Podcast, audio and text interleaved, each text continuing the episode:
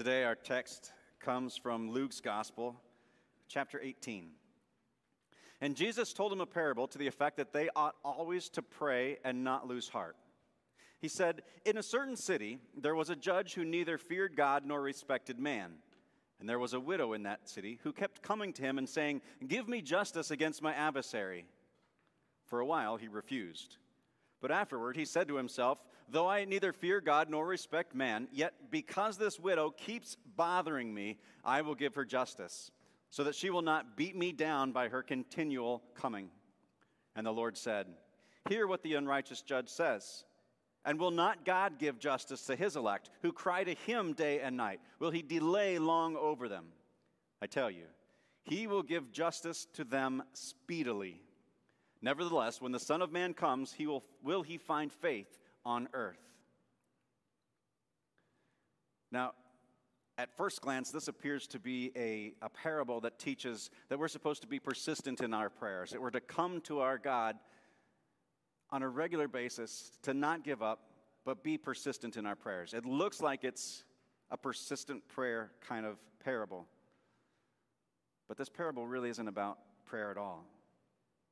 Last week, we had another parable that seemed to be about prayers. We had the Pharisee praying, the tax collector praying, but it was not so much a, prayer, a, a parable about prayer as it was posture, how you come with your attitude towards God. This one is not about prayer, it's about persistence. And this parable comes with a twist at the end. So let's look at the, the persistence part. I'm not totally sold on the fact that I don't think that everybody really has a good idea of what persistence is. You know, we know that Paul teaches us to rejoice in our sufferings because in those sufferings we learn persistence, right? We have that opportunity to be persistent. And as we practice persistence, we develop this character inside us. And this character then that we live with our, with, it, with our life, it promotes more and more hope. And hope never disappoints.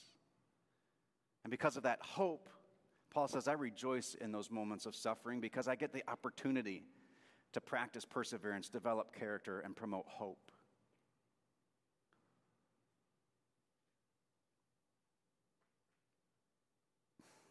Persistence. When we endure a really long class that we find really boring, we persist.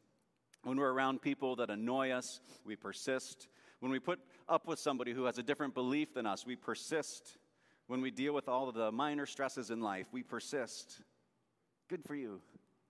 Don't you feel good that you persisted through those? Except that's not persisting. That's managing. Right? When you're working under your own steam, under your own power, on, on, under your own will, when you're like you're, you're making it happen. You are making it happen. That's not persisting. Persistence occurs when life goes seriously sideways, when the tank is dry, when you're too weak to continue, when you're at the end of your rope, you're at the end of yourself. And in that moment, God takes over. Now you are persisting. That's the beginning of perseverance. You want to quit, but somehow, by the power of God, you do one more day, you last one more hour, you take one next step, you do the next right thing, you keep coming back to God. And God, somehow, by His grace and by His strength, He carries you to your bed at the end of the day to wake you up to be able to do it again tomorrow. Persistence happens when someone tells you, I don't know how you do it. But you do, because it's the power of God to carry you through that. That is persisting. So, in our parable, we have this widow. And widows at, at this time in this culture, uh, they had, they'd lost their husbands. They had no right to property. They had no place of, in society. They were helpless individuals. They lost their lives as they know it. And when you compare that to the judge that she is, she's attempting to persistently pursue with her case, who neither fears God nor man, that's unfortunate because that shows the widow's situation. That's her only plea. For the sake of God, hear what I have to say. For my sake, hear what I have to say. She is without any kind of apparent hope. She's alone with impossible odds. She plays the only card she has left persistent pleading. And then we have this unjust judge. He's the main character. In fact, a lot of commentaries describe this parable not as the parable of the persistent widow, but it, they call it the parable of the unjust judge because he's really the focal point of this. So, what are we to learn from this unjust judge? Most commentators agree that, and they, they, they say that this is a what's called a how much more kind of parable. How much more parables uh, uh, give you a, a bad example of something who does something right and then says, How much more will a great, great God treat you? Luke gives us a great example of a how much more parable in chapter 11. He contrasts God with this evil father who gives scorpions to his children as well as eggs. And Jesus compares these earthly fathers who are evil yet still good, some good gifts, and says, How much more will your Father in heaven give you good things?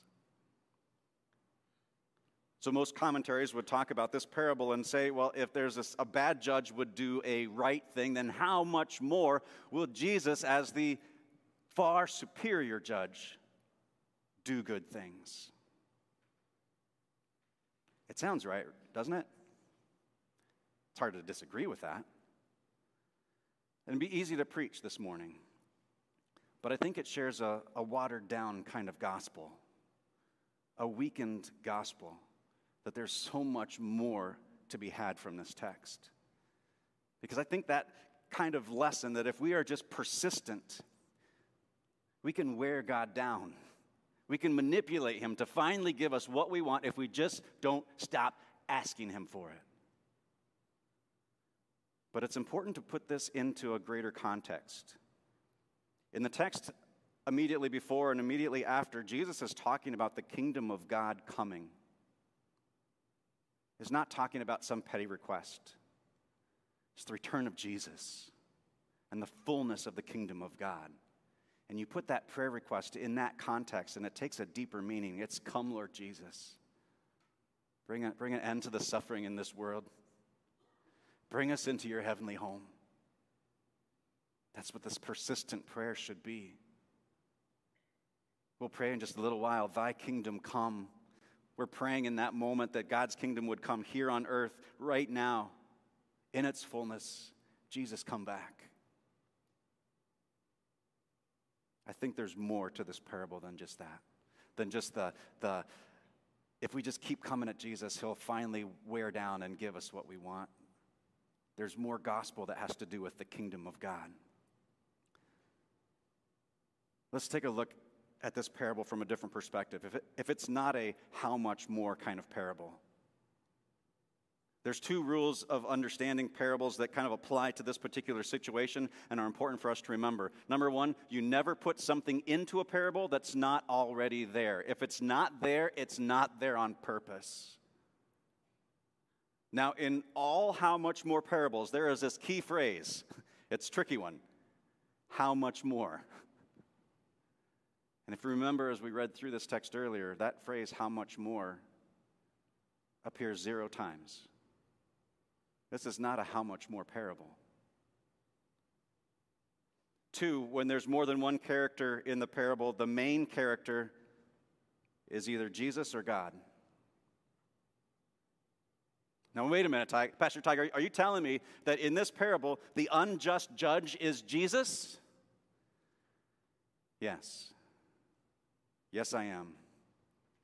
But then, how can we say that he neither feared God, feared God or, or respected man? Well, I would say these are more statements about the widow than they are for the judge. These are more statements of the widow's desperateness. Is that a word? Desperateness? Desperation. Who was that? Nice. Thanks, John Aaron. Desperation. That this would not be done for God's sake. This would not be done. This kingdom of God coming would not be done for, for our sake. This kingdom of God would be coming for Jesus' sake. But how can we say that Jesus is unjust? That sounds like sacrilege. That sounds like people like stepping away because thunder's about to come down on me. How can you say that God is unjust? Well, let's dig into that because that's where the real meat of the gospel comes into play. The unjust judge, just like the Good Samaritan and the unjust steward, is another example of Jesus teaching about himself as an anti hero. Here's a jurist, a, practi- a, practitioner of the law, whom Jesus will portray as a bold agent of grace. He's a judge who breaks all the rules of his profession. He diverges from the, if this lousy judge finally relents and vindicates this widow, how much more will God hear our persistent prayers? And instead, it stretches our understanding to understand deeper the fuller mystery of God Himself. That He's not constrained by our understandings or perceived roles or boundaries that we place on Him. He's not limited by our own expectations that we have. In fact, God is willing to be perceived as being a bad God. For no better reason than he wants to get the problems of a world full of sinners off of his back. Paul says in Romans 5 8 that while we were yet sinners, Christ died for us. God simply goes ahead with his own plans, making ready for the great celebration as the kingdom of God comes in all its fullness. And just like the, the father in the prodigal son, he runs, he wraps us up in his arms, he showers us with kisses because he wants to get this wet blanket of sin and shame off our shoulders so that the victory celebration can begin. Jesus, just like the unjust judge, does not make his ruling based on the merits of our case. You see, we know nothing of the condition of this woman. We know nothing of, of how wrong she's been hurt or even if she has been. The judge brings her justice because he's tired of her, not based on her life. Now, Jesus is not tired of us. But when he rules and judges us on that last day, he does not do so based on our actions. He does so based on his. I just wonder, just think about this. Like as we live our lives and we try to accumulate as many good works as possible and reduce as many, you know, of bad things and sin that we can, that matters nothing to God. Because we continue to sin. We continue to fall short. We continue to need to come back to Him persistently, seeking repentance and His grace. No, if, if God ruled justly, we would all be condemned to hell.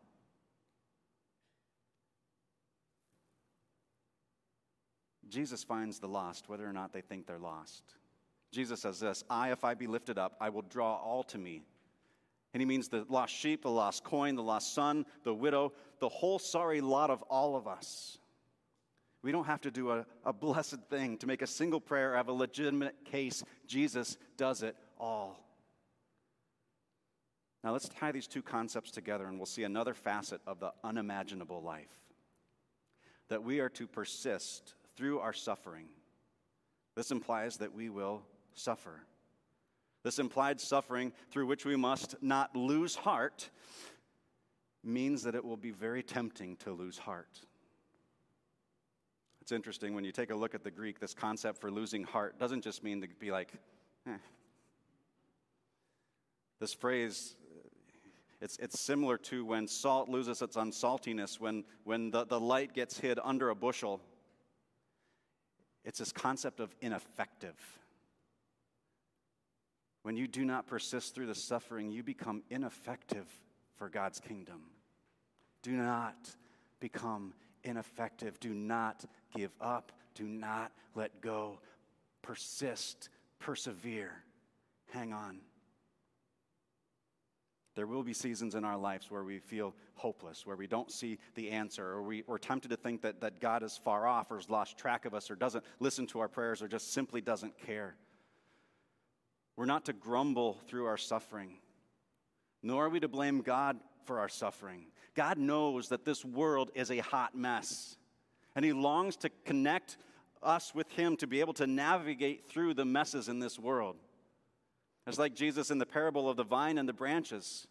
He's the vine, and as, as us, as his branches, we desperately have a need to be connected to him, to hear his word, to receive his grace, to take in his sacraments, to connect with the very real presence of our God, the source of all our persistence and perseverance. We need him. We need to cling to Him and press into Him. St. Augustine said this faith pours out prayer, and pouring out prayer obtains the strengthening of faith. It's cyclical in nature. The more you persistently pray, the more faith God builds in you. The more faith God builds in you, the more you want to persistently pray. And the more faith God builds in you, and the more persistently you want to pray.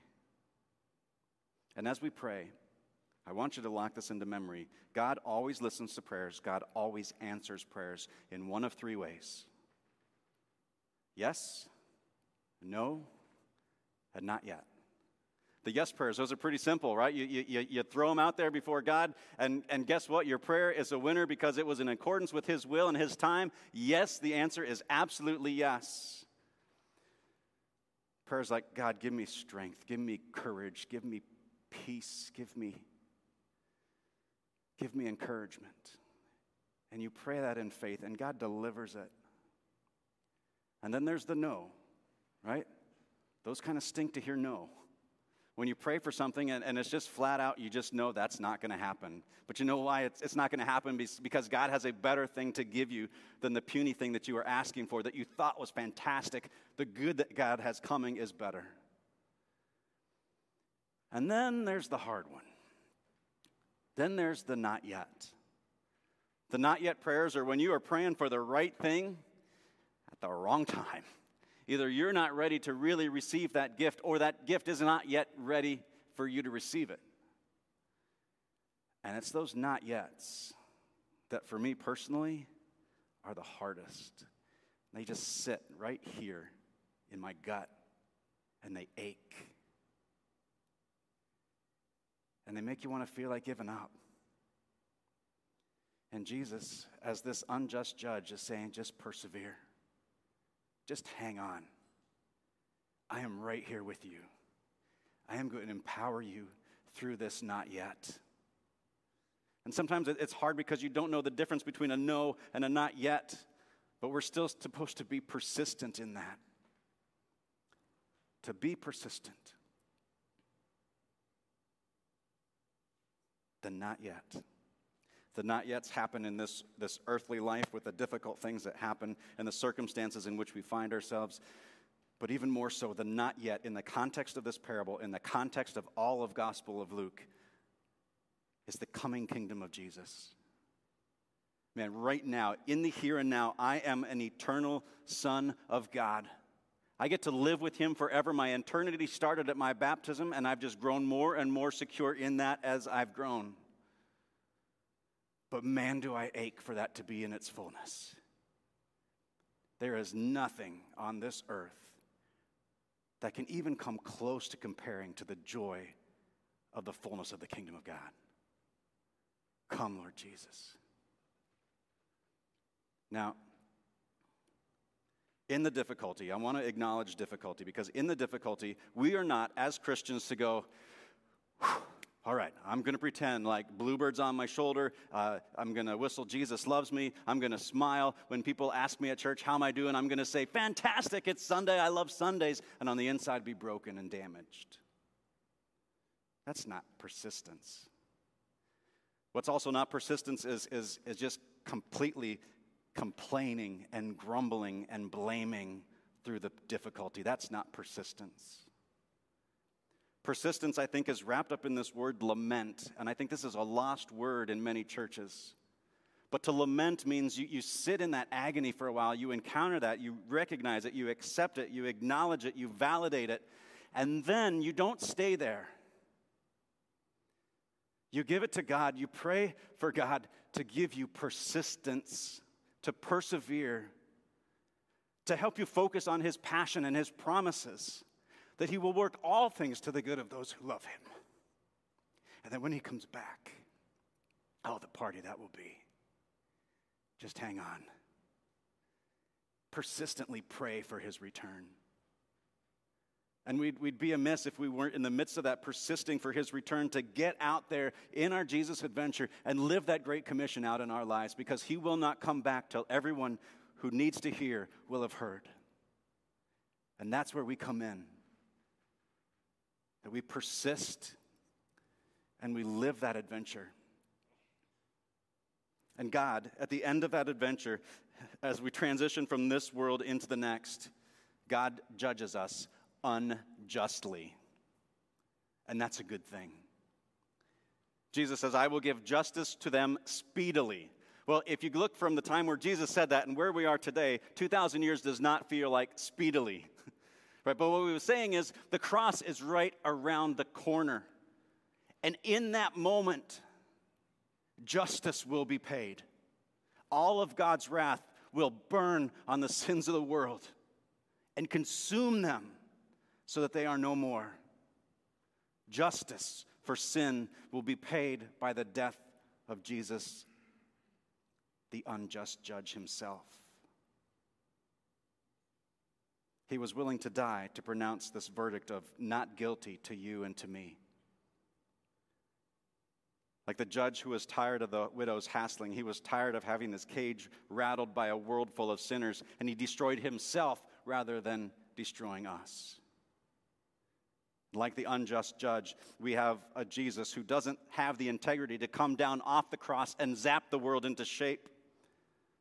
And if you think about it, this whole concept of Jesus being the unjust judge, dealing with us, giving us a verdict that we don't deserve a verdict of not guilty that's not ours because of our worth or merit.